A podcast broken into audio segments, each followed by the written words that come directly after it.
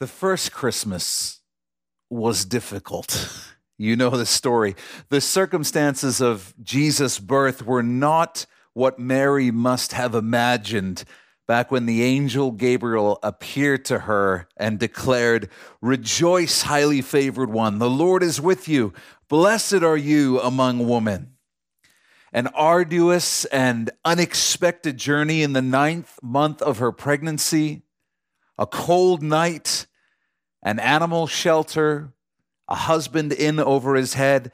None of it was what Mary would have described as what I needed most at that moment. thirty-three years later, after Jesus had been ministering for three years, Israel was disappointed.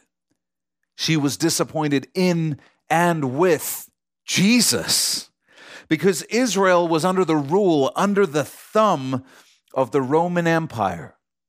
God's chosen people were being governed by pagans, and there was nothing she could do about it. Israel was like an ant ranting at a lion. What Israel needed was obvious to everybody. She needed deliverance from her Roman occupiers. This was the defining problem of the age and the moment into which Jesus was born and in which he ministered. And Israel was open to the idea of a Messiah because they had read the Old Testament scriptures that prophesied the one God would send to save his people.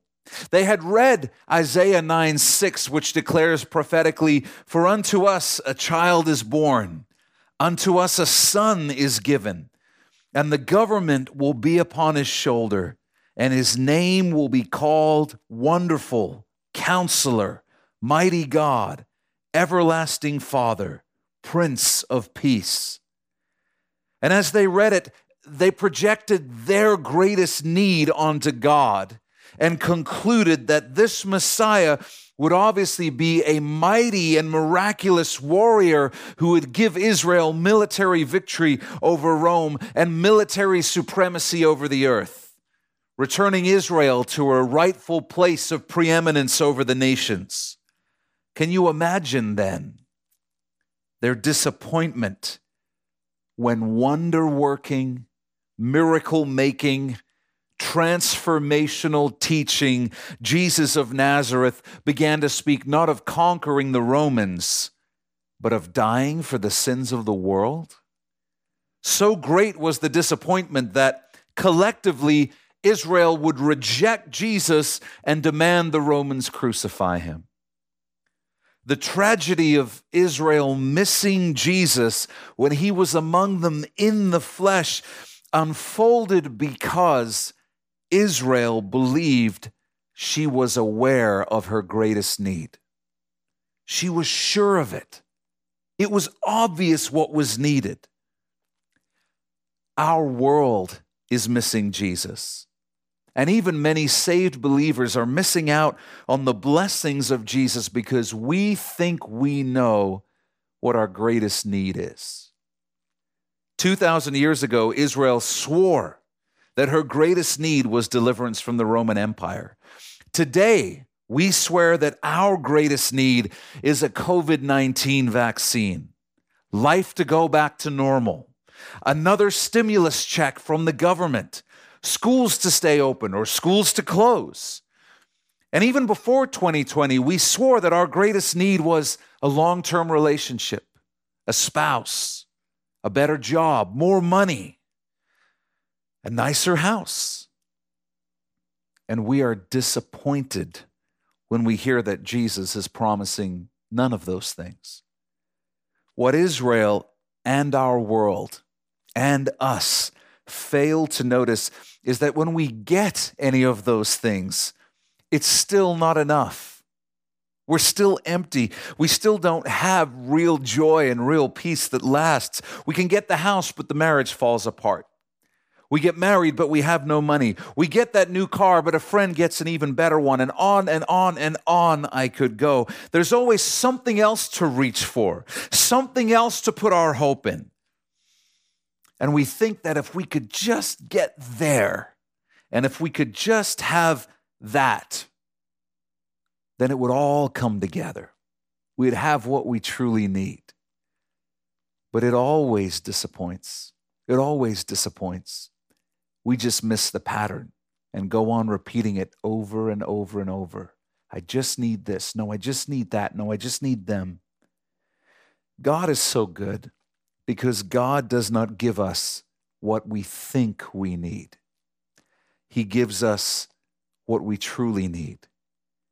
And Jesus came to the earth to give us what we truly need, which is to be reconnected to our Maker, put back in relationship with our Heavenly Father, to find our identity as a son or a daughter of God. That's where the peace is found. That's where the joy lies. That's where the hope dwells. And this is why it has been well said that man's greatest need is God's greatest deed. We have no idea what we need. We have no idea. But our Heavenly Father does, and He offers it freely to all who come to His Son, Jesus. And what we need most in this strange and testing hour is Jesus. It's Jesus. And the message of Christmas is that He came that we might have Him. For those who have placed their faith in Jesus, He is still Emmanuel. He's still God with us, and His Spirit is living within us at this very moment, and we can know Him. We can feel Him. We can sense Him. We can be comforted by and strengthened by Him if we will tune out all the noise, if we will lower the volume on all the other fraudsters who shout, "I'm what you need."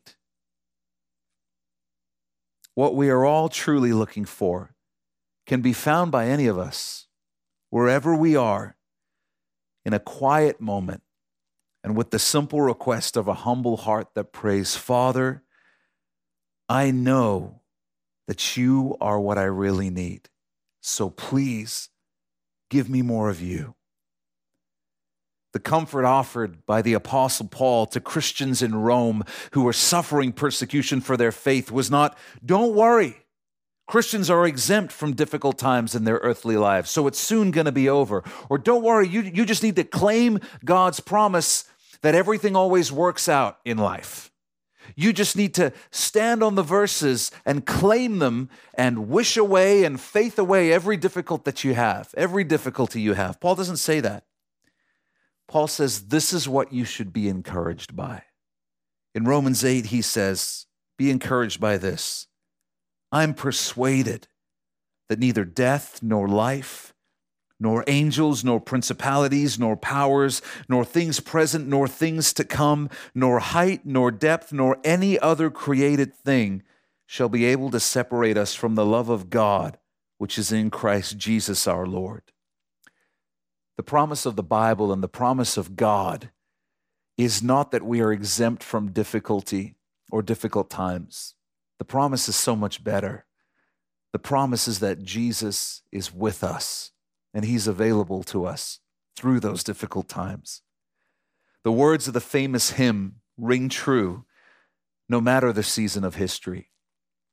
"Turn your eyes upon Jesus, look full in His wonderful face, and the things of earth will grow strangely dim in the light of His glory and grace." Jesus is still what we need most, and He is with us, and He is here for us. Merry Christmas, church. Hey, thanks for being with us for this study. Before you go, I want to invite you to our online services. They're updated every Monday afternoon, but you can stream them all week on Facebook, YouTube, and our website at mynewhope.ca slash online. If you've never given your life to Jesus, then you need to go to mynewhope.ca slash gospel right now. you'll find a short video where we share the best news you'll ever hear in your life. It's more important than whatever else you're doing, so go there right now. If God has blessed you through this message, we'd love to hear about it. Shoot us an email at info at my new hope dot c a and let us know how God has impacted your life through His Word. If you'd like to support the Bible teaching ministry of New Hope through financial giving, you can also do that through our website at my new hope dot c a slash give.